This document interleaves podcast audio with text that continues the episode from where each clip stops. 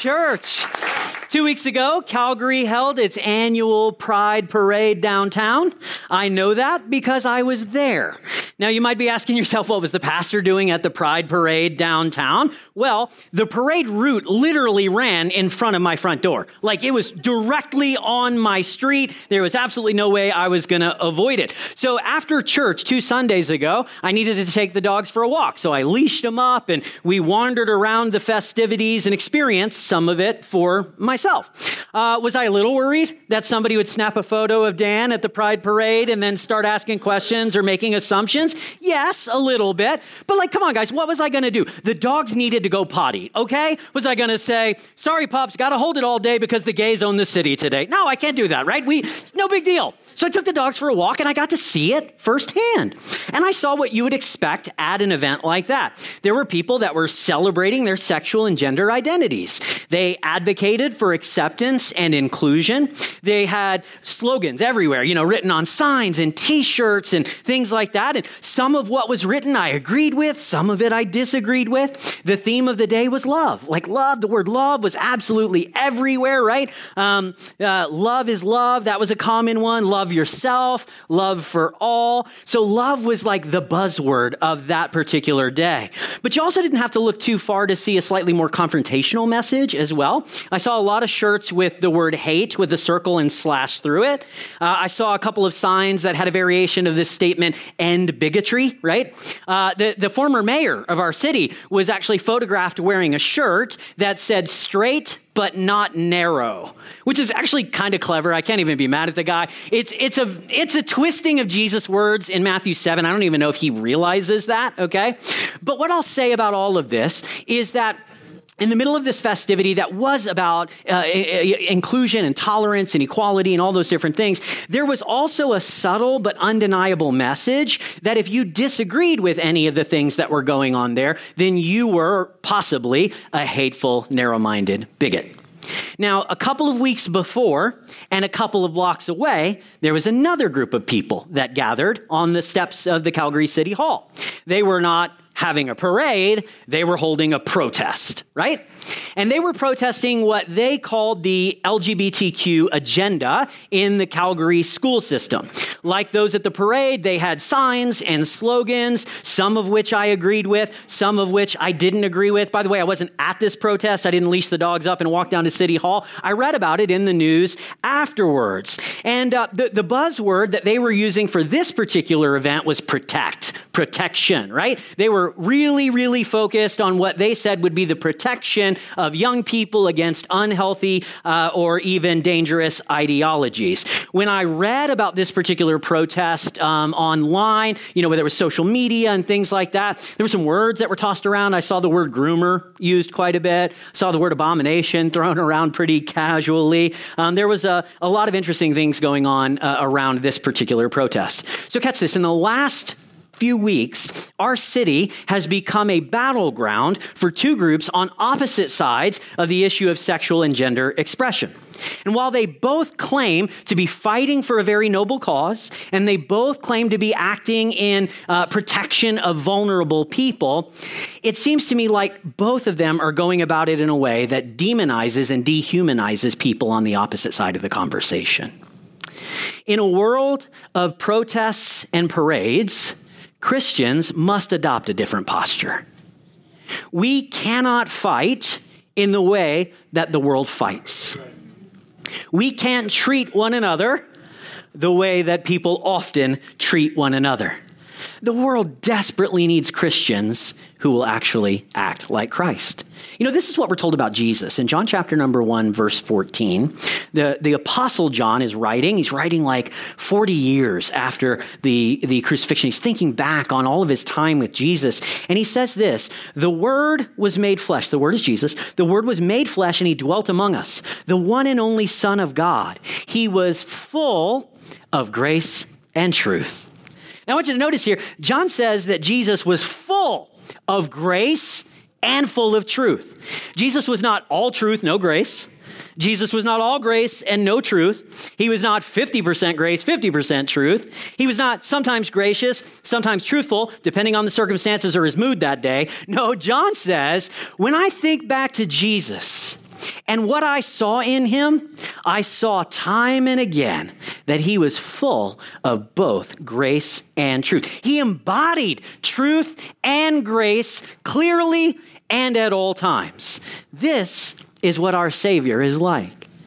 What prompted John to make that kind of statement, right? That's a pretty big declaration to say, oh, I was with this guy for years and I promise you he was always full of grace and truth. What would prompt him to make that sort of statement? Well, John was there for the myriad of times that Jesus dealt with people. And Jesus often dealt with people who were on the fringes of society, people who had been ostracized and marginalized by the religious culture around them, by the social networks and stuff of their community. And Jesus interacted with them in such a way that John said, you know, the best way I can describe it is he was full of both grace and truth.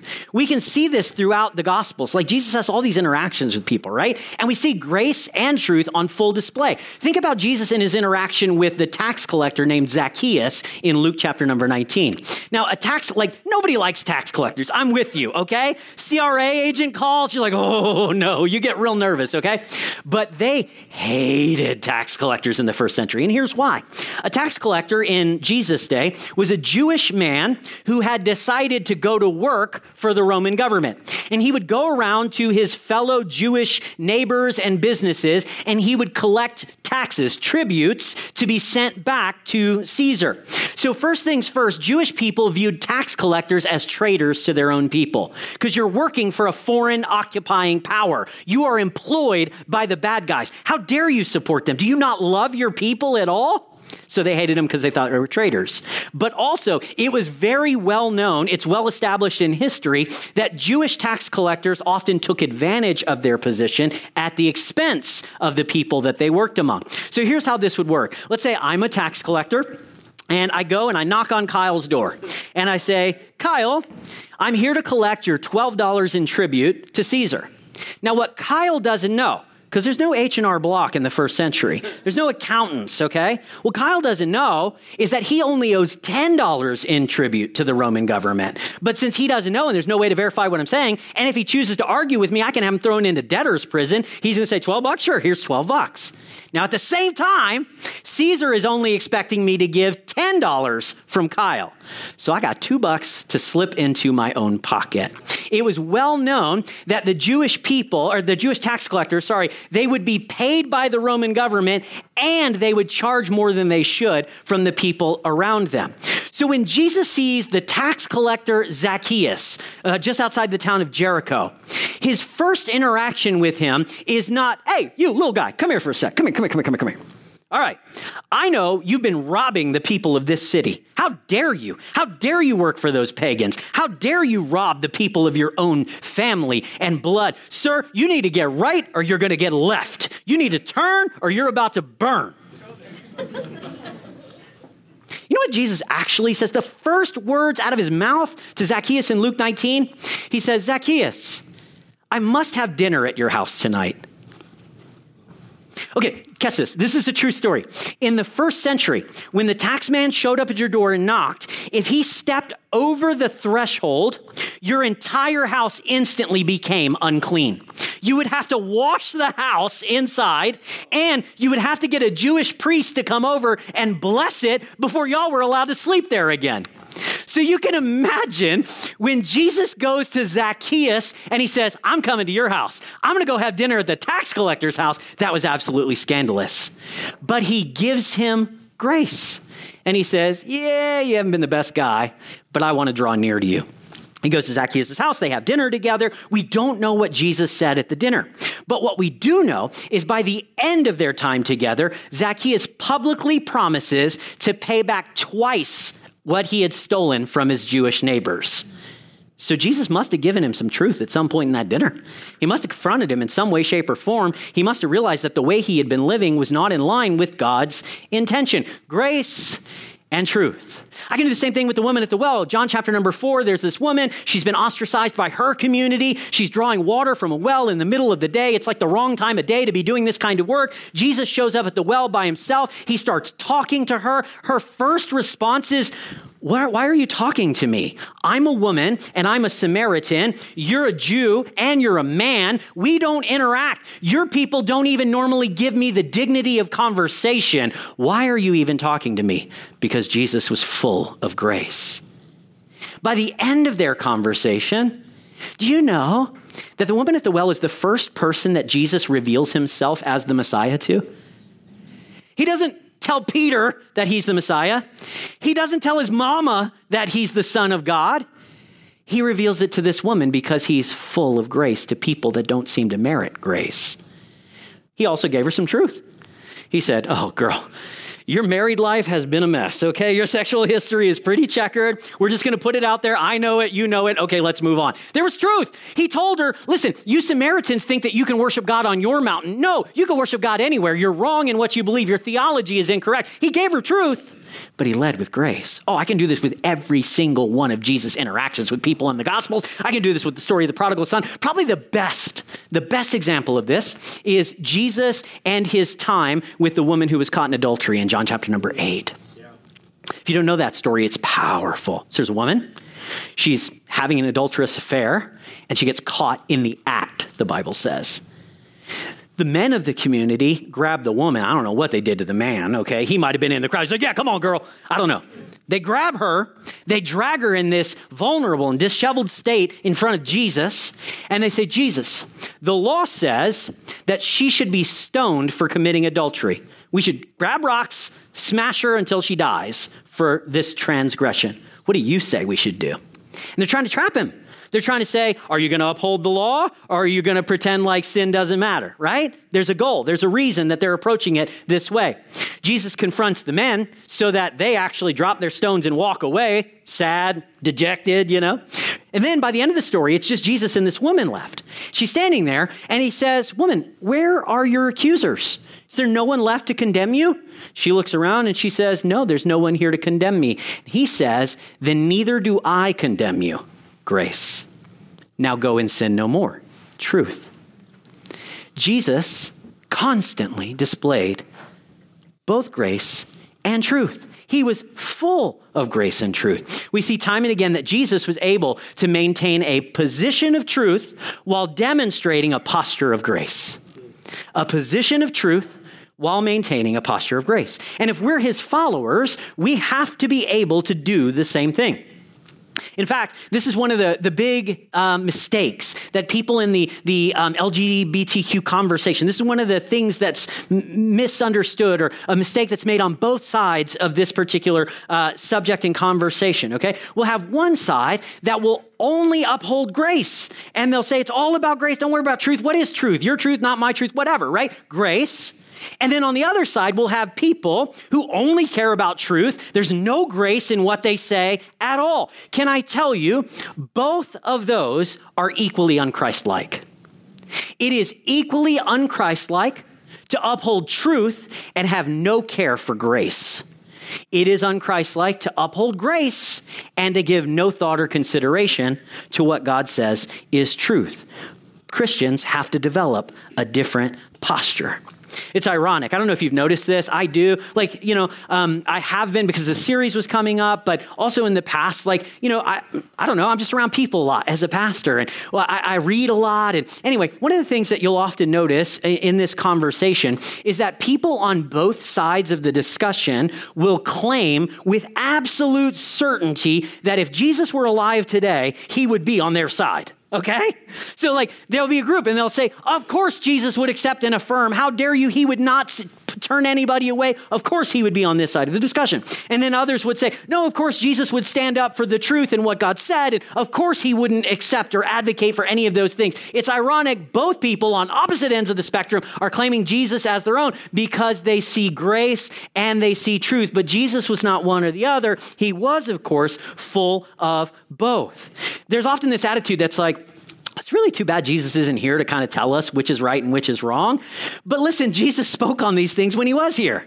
And his day was just as polarized as the day that we live in. In fact, it might have even been more divided in a lot of ways. In fact, there's this particular episode in which the religious leaders of Jesus' day, they come to him, they try to trap him, and basically they set up a scenario and they tell him, okay, Jesus, we need you to weigh in. What they're trying to do is get him to take sides. They want him to take the side of grace or they want him to take the side of truth. Which one is he going to lean towards or which side of the spectrum is he going to step into? But hear me now. Rather than taking sides, Jesus does something different. Rather than taking sides, Jesus takes them back. He actually sidesteps the landmines and the ditches on either end of this argument and debate that's brought up in Matthew 19. And instead, he points them back to a truth that both sides desperately need to realize. He reminds them of something that is really the most important thing that we need to have in our brains anytime the subject of sexuality or gender comes up. Let me show you. Genesis 19. Uh, Genesis, Matthew 19, sorry. Matthew 19. We're going to read verses 3 through 8. It'll be on the screen for you. Scripture says Some Pharisees came and they tried to trap him with this question Jesus, should a man be allowed to divorce his wife for just any reason? I don't have time to get into the context of all this. This was a big debate in Jesus' day. There was actually a contingent of Jews. It was the most common, the largest uh, grouping uh, of, of uh, beliefs on the subject. They said that if your woman burned your dinner, that's reason enough to divorce her. Seriously, that's what many of the rabbis and writers of the day were saying, okay? So they're saying, Jesus, take a side here. Truth or grace? Jesus replied, verse 4 Haven't you read the scriptures? They record that from the beginning, God made them male and female. And he said, This explains why a man leaves his father and mother and is joined to his wife, and the two are united into one. Since they are no longer two, but now one, let no one split apart what God has joined together. So the, the listeners, the Pharisees, they're like, okay, so you're telling me the truth is God expects our marriages to be permanent, like till death do us part. Well, if that's the case, why did Moses say in the law that a man could give his wife a written notice of divorce and send her away? Jesus replied, Moses permitted divorce only as a concession to your hard hearts, but it was not what God had originally intended. This is like another example where we see Jesus upholding both values here, grace and truth, this time from the Father's perspective. We've got the truth that, yeah, marriage is supposed to be between a man and a woman for life. That's the truth, okay? Some of y'all are real worried about gays and lesbians being married, and you need to focus on your own. There are many of you that are fighting battles in the culture, and you've ignored the problems and sin in your own home. That's not good. But not only is Jesus upholding the truth, there's also this measure of grace. Because although God intends for our marriages to be permanent, the reality is we're all sinners.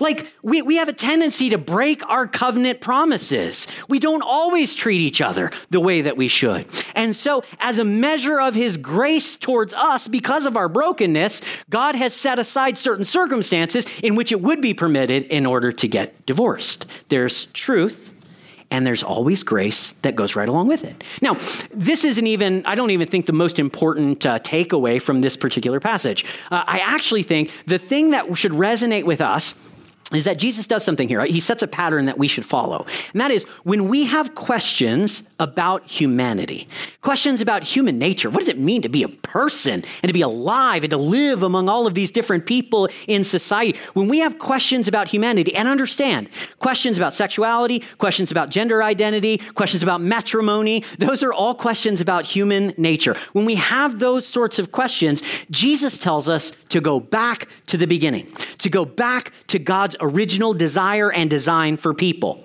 Why? What makes them so special and makes them the archetype that we're all supposed to be following after?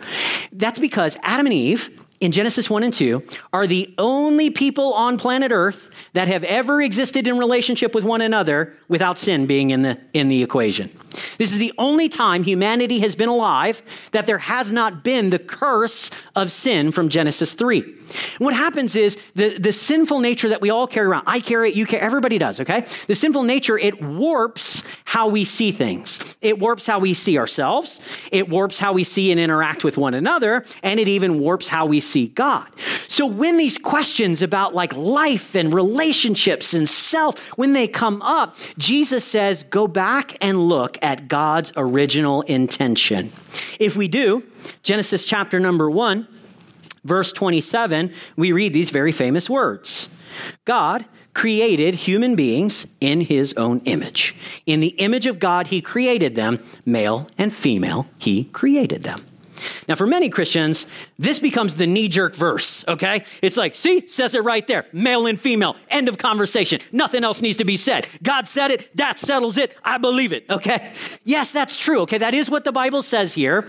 But can, can we just slow down a minute? Because there's actually something that's said before that. There's something that's said first that leads into the second. And if you misunderstand the first statement that's made in this verse, actually, the statement is so important, it's repeated. It's repeated again. It's stated twice. If you misunderstand this part, you will never understand the rest of what's said about humanity in Genesis 1, Genesis 2, and even into Genesis 3. The scripture says God created people in his own image. The most fundamental truth about humans, the thing, the first thing that we are told about people is that they are created in God's image. Adam and Eve in this passage are representative of all humanity. Every single person is created in God's image. Now, there's a tendency in some of us to say, like, yeah, yeah, we know that, we know that. No, no, no. Again, slow down, slow down, slow down. Let's not rush past this. This is pretty important. So important it was repeated twice, okay? There's a Latin phrase that summarizes this. Um, it's called imago Dei. I sound very like educated when I say that. It's like Latin, you know. Sounds like I'm a smart guy. Anyway, imago Dei. It's a Latin phrase that means image of God. Okay. And according to Genesis 1 and 2, every person bears the imago Dei. Every person carries around the image of God. What does it mean to be created in God's image? Well, I could preach a whole series on this subject, and maybe I will at some point in the future. Let me give you a little snapshot uh, in the moment of what it means for you and I and everybody else to be created in God's image. So, the first thing it means is that human beings have a, a unique or a special relationship with their Creator. Okay? We are able to relate to God on a personal and relational level. I have a relationship with God that my French bulldog does not have. Are you with me? Yeah. Like my French bulldog doesn't pray, he doesn't come to church and worship, lift his hands during the music and stuff. I have a special relationship that animals cannot have, trees can't have, the planets do not have. Human beings have a unique relationship. And hear me now, every human on the planet has the exact same relationship with God based on the Imago Dei. Every one of them. It also means that every human on the planet has a special responsibility towards God's creation, towards the rest of creation. So um, I've told you guys that in this series, we're not only going to be talking about like gender identity in like this broad kind of cultural sense. We're going to be talking in a few weeks about uh, gender roles within a Christian home. Like, what is a Christian marriage actually supposed to look like according to the New Testament? And, and then we'll talk about uh, gender in the church, even. But one of the things that we're going to see is that it, as you continue reading in Genesis 1 and 2, you see that God gives the exact same command and um, responsibility to women as he does to men. And again, Adam and Eve are representative of all humans that will ever live. When God says, I want you to rule over creation, I want you to steward, care for the rest of creation, He is giving that responsibility to every single human. So anyone who bears the Imago Dei, which means any human that's ever been alive. People that are alive right now, every single one of the seven, eight, nine, I forget how many there are now, billion people, all bear the image of God. Every person that has ever lived throughout history, all bear the image of God. Every person that's going to fly around in a hover car someday, they bear the image of God. Okay? All of us have this special relationship eh, to God and a special responsibility to his creation. Another thing that the Imago Dei means is that every single one of those people carries infinite and inherent value based on their humanity alone. They have the exact same dignity as every other person on the planet. They deserve the same respect. They deserve the same human rights. There is nothing that should differentiate them in that sense because they are all created in the image of God. Now, you might be thinking again, we know all this. Everybody agrees. Why are you harping on this for so long? No, no, no. Even in 2023, the Imago Dei is a radical concept. See, because for all of our culture's talk about equality and inclusion, the reality is when you start to listen to, to the messages that are really coming and you, and you start to see the way that people actually behave, our, our, our behavior doesn't really line up with what we say we believe in the world right? The truth is, we treat employed people as if they have more value than those receiving government help. We value young people more than old people. We value celebrities more than we do nobodies. Like, think about the fact that we would actually use the phrase nobody to describe someone. We're like, oh, he's a nobody. Don't worry about him. nobody is a nobody in God's eyes. We value athletes more than the disabled. We value thin people more than overweight people. Here's one that hits close to home. We value tall people more than short people. We value light skin more than dark skin, modern people over ancient people. On and on the list goes. But Jesus and Genesis remind us that we all have equal value because we all equally bear God's image. Now, of course, there are many people in the world today whose lives look nothing like God's original intention. I'm one of them. My life looks nothing like God's ideal version of me. I have the same sin, sin nature. My views have been warped in the same way that everybody else's have as well. But please hear what I'm about to say. No matter how much the image of God might be defaced in someone, it can never be erased in someone. Please hear me on this. There is nothing that a person can do that would cause them to no longer bear God's image.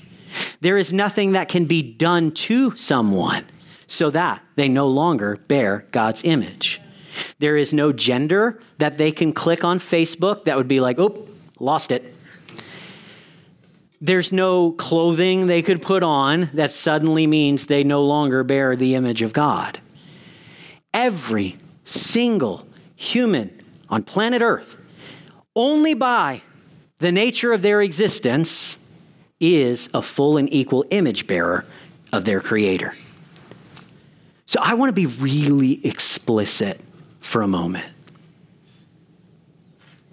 To the girl that's here and you're wearing a chest binder, I want you to know that you fully and completely bear the image of your Creator and I respect your dignity as a human being. To the guy that experiences same sex attraction, I want you to know that you are fully and completely created in the image of God, and we respect and honor your dignity as a human being. To the person that has an intersex condition, I want you to know there's nothing less about you, your existence, your body, or your nature. You bear the image of the one who created you. To my friends that are on the autism spectrum, you're beloved creation of God. There's nothing subhuman, there's nothing wrong with you. You have full dignity as a person in our world. To infertile people like me, we're people. And we don't have to go through life thinking that we're broken and there's something wrong with us and, you know, we're, we're less than some way because I can't have kids or something like, you know what I'm saying? Like, no, image bearers, full worth and value and dignity. To the differently abled, like, you're no worse because you're in a chair than somebody that plays basketball. Like, God sees you and He loves you exactly the same as He does them. To the homeless people that we serve at the drop in center on Tuesdays, your lack of housing doesn't mean that you have a lack of dignity or value as a human being. To those of you who battle depression or mental illness, I want to remind you that you are a special, unique, and beloved creation of God. And your illness and your battles do not define you. The image of God in you is what defines you. See, this is the mistake that often gets made in this discussion and debate. And frankly, it's made most often by those of us who are on the more conservative or traditional side of the conversation. And I'll just be direct. I'll tell you guys over the next two weeks, I'm going to lay out what I believe is a case for a traditional gender and sexual ethic. I'm going to show you what I think the scripture says, and I'm going to do it in a way that I believe is kind and graceful and truthful. And like, if by the end of it, you're like, yeah, you didn't convince me, okay, cool. Like, what you believe and how you live from this point is really between you and God. I'm never going to say, oh, you disagree with me on this, get out. No, everybody is welcome here. Yeah. I had a woman who came up to me after the service, um, and she said, uh, this is my second or third time here, I forget what she said. Um, she said, I have been away from church almost my entire adult life because I am a lesbian and I've been in gay relationships and I feel like a hypocrite and I don't really think that I would belong here. And I was really afraid that when I walked in, you guys were going to immediately know, and you were going to put me out of the church. And she said, I've just been shocked at how kind and gracious everybody's been towards me, even though I think I'm a hypocrite. And I said, Hey, see that guy over there? And I pointed out Ferdy. And uh, I was like, He's a hypocrite. You see that girl over there? She's a hypocrite. You know this guy you're talking to? He's a hypocrite. On some level, we're all hypocrites. Yeah. We get so hung up on this sort of stuff. And we feel like, oh, people can't belong, they, they can't be a part of this. But the, the, the mistake that we often make, for those of us that are on the more traditional side of things, okay, is that when the word transgender comes up, our brain immediately starts to associate that with uh, ideology, agendas, propaganda, right? But I want you to consider what God might think of when the word transgender comes up. When that subject pops up, he hears it from heaven or it comes to his mind. Do you think that God is worried about bylaws and curriculum? You know what God is worried about? First and foremost, he's thinking about people. First and foremost, he is thinking about people who experience some sort of dysphoria between their, their sense of self and their physical body. And I believe his heart hurts for the pain that they experience. And I believe that our heart should hurt on some level for people who are clearly experiencing some sort of difficulty in their life. When we start to look at these situations, okay, when we start to look at it as an argument to be won instead of people to be loved, we are moving away from the heart of God. For as long as you look at this is a battle, it's a battle for the soul of our country. It's a battle. As long as we use battle language, we are referring or relying on the weapons and perspectives of the world. So instead, what we've got to do is we can maintain a position of truth and we can also offer a posture of grace to the world around us. We have to do that. So I told you I'm gonna I'm gonna speak to kind of the next couple of weeks. Like maybe uh, you come from a more liberal perspective on this. Perhaps you have an LGBTQ loved one. Perhaps you experience some kind of inner disconnect in your sense of self. I'm gonna kind of talk to you about what I believe the scriptures say and why the scriptures believe that aligning your sex and gender is a healthy thing. It's the healthiest thing we could do. We're gonna talk about all of that, but that's over the next couple weeks. Today, can I just can we can we keep this in house? Can I, can I talk to those of you who are Christians and those of you who are like me, more on the conservative or traditional side of this conversation? Can we just, can we just be honest for a moment? We've got some work to do. The church at large has some work to do.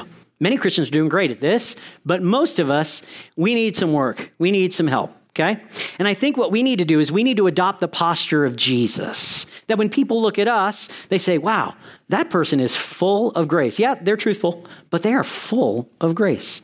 So if we want to do that, if we want to have that posture of Jesus, I think it's going to require us to do three things. Okay?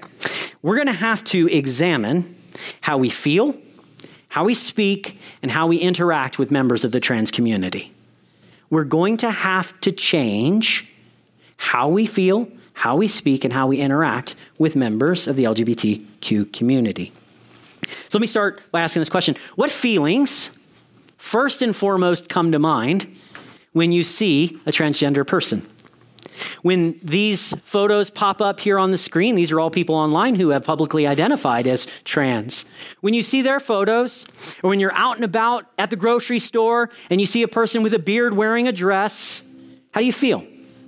What are the first emotions and thoughts that creep up inside of you? Now, we're just going to be real for a minute, okay?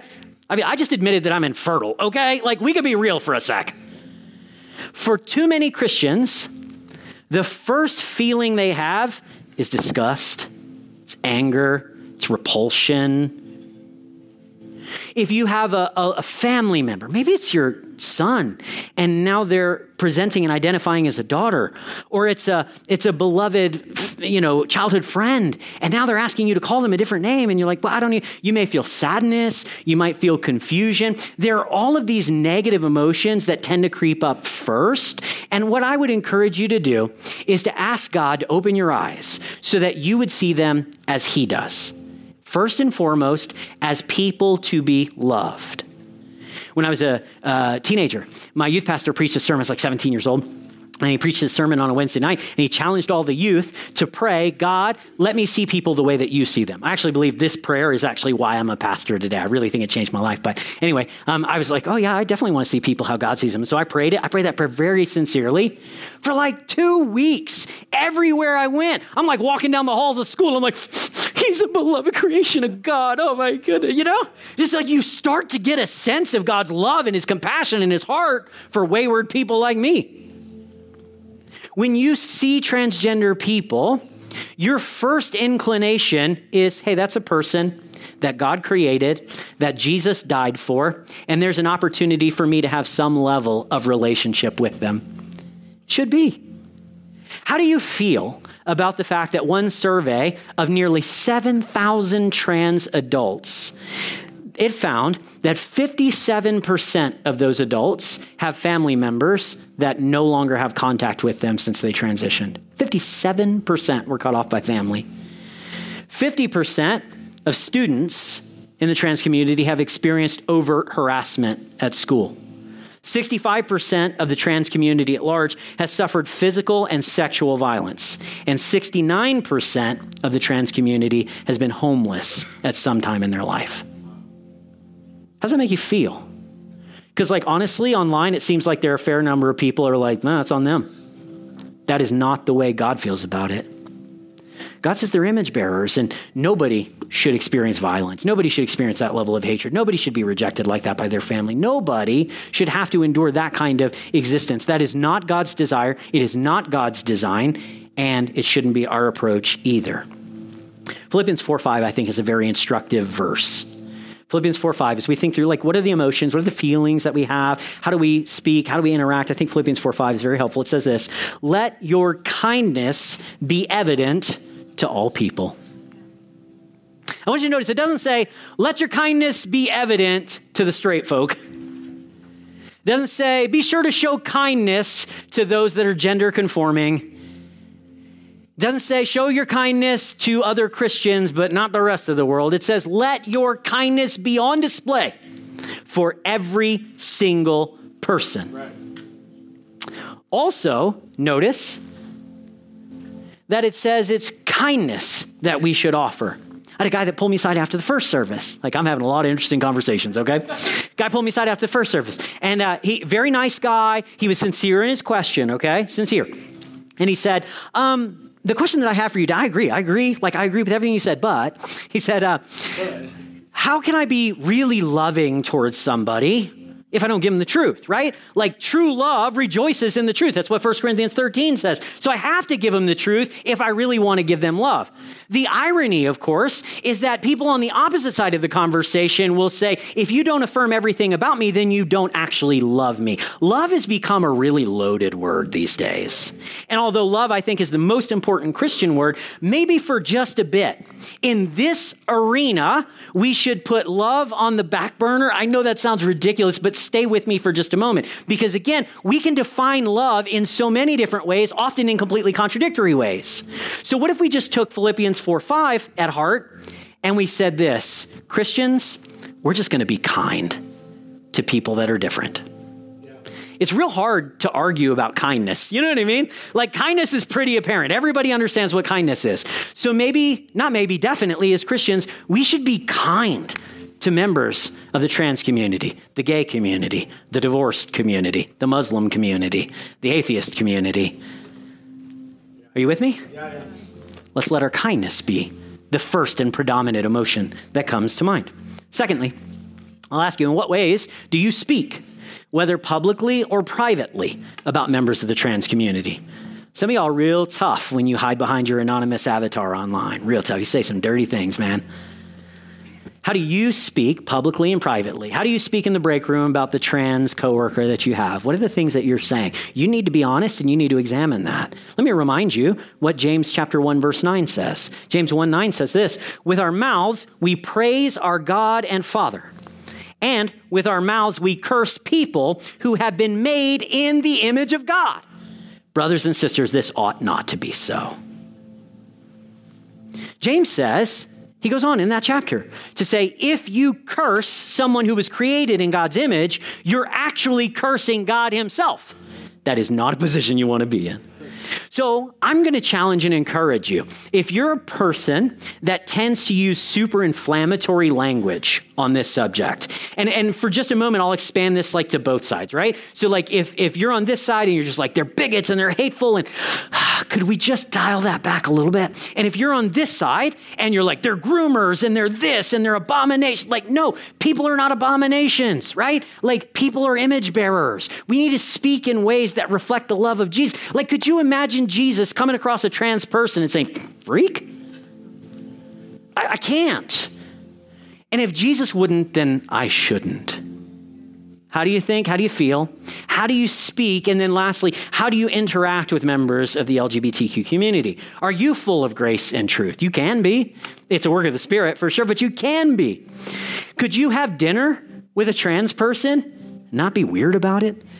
I hope so. For goodness sake, if Jesus can go have dinner with Zacchaeus, we could have dinner with somebody who is sorting out their gender. What if your, your daughter brought home a trans friend from school? Would you like pull her aside and say, look, they can stay today, but don't bring her back, okay? They're not welcome in this house. I, I don't believe that's a Christ like posture. You can disagree. You can believe that God created them to experience a different sense of self, but that doesn't mean we have to treat one another badly, unkindly, or lack hospitality to each other. This one we'll, we'll, talk a little bit more at length about in a, uh, in a couple of weeks. So I'm not going to harp on this too terribly much, but I'll just say this, okay? Um, that stat, man, that like, uh, what was the number? Sorry. Uh, 57% have family members that have cut them off. Like, that breaks my heart. Like, that breaks my heart. What if God cut us off when we did something he disagreed with? Boy, we'd be in a lot of trouble. Um, I know that if you have an LGBTQ son or nephew or whatever, um, you, you, have ma- you may have made a decision to break the relationship, to put distance or whatever, because you are trying to be faithful to what you believe God called you to. You're trying to stand up for truth, and I get that. I understand that. Um, but can I just lovingly tell you, you can maintain a position of truth and a posture of grace at the same time. Those two things are possible. We can do that. And so my personal belief is like if you're a parent and you have an LGBTQ kid that comes out, you shouldn't put them out of your home over that. You shouldn't write them off. You shouldn't cut them out. I understand every situation is complex and the wounds and the hurt, all of those things are deep. But the example that we see from Christ and our Father is kindness. It's welcoming. It's like the, the, the father seeing his prodigal son from afar. And the moment he sees him returning, run straight towards him. That's the heart of God. We want to love people if we ever have a chance to convince people of anything at all. And so we'll talk more about that in the future, but uh, I think as Christians, we've got to do better, and it's going to start with how we feel, how we think and speak, and then uh, how we interact with members of the LGBTQ community. God, I just pray that you'd bless your word. Um, thank you so much for your truth. Thank you for your grace. Both of those are in abundant measure in all of our lives. And so, God, help us to be a reflection of what we've received, to give what's been given to us. I'm praying, God, for Christians, especially in the room today, that you would open our eyes, show us people the way that you see people. Take away our heart of stone. Give us a heart of flesh. God, help us to be compassionate and kind towards the people around us, seeing them as your image bearers and people that you died to have a relationship with. Oh God, would you help us to be better, to do better, and would you help our society to move in a healthier direction in every way that you might see fit? Lord, we offer ourselves to you today and this prayer in Jesus' name. Amen. Uh, each week, I'm going to leave you with a couple of resources to read, okay? Um, we'll put them quickly on the screen. Uh, I'm not going to spend a lot of time talking about them, but um, each week, there are going to be resources that I've actually read myself. So it's not like, you know, I just read the Amazon reviews. I'm like, oh, this seems like it'd be good for them. No, I've read these, I've studied them. They've been helpful to me in my pastoral ministry. I think they might be helpful to you. Uh, and each week, the resources I'm going to give you are going to be specific to that particular message subject. So today, I've got two resources. You might want to snap a photo of this. You can find it online um, on Amazon, or you can go to YouTube and watch like interviews with the authors and things like that. People to Be Loved by Dr. Preston Sprinkle and Guiding Families of LGBTQ Loved Ones by Dr. Bill Henson. I think those will be really helpful to you. And if for some reason you want uh, a list of these resources later, just uh, hit the church office up and we'll make sure that you get them. All right. Thanks for being here today, and we'll see you next Sunday.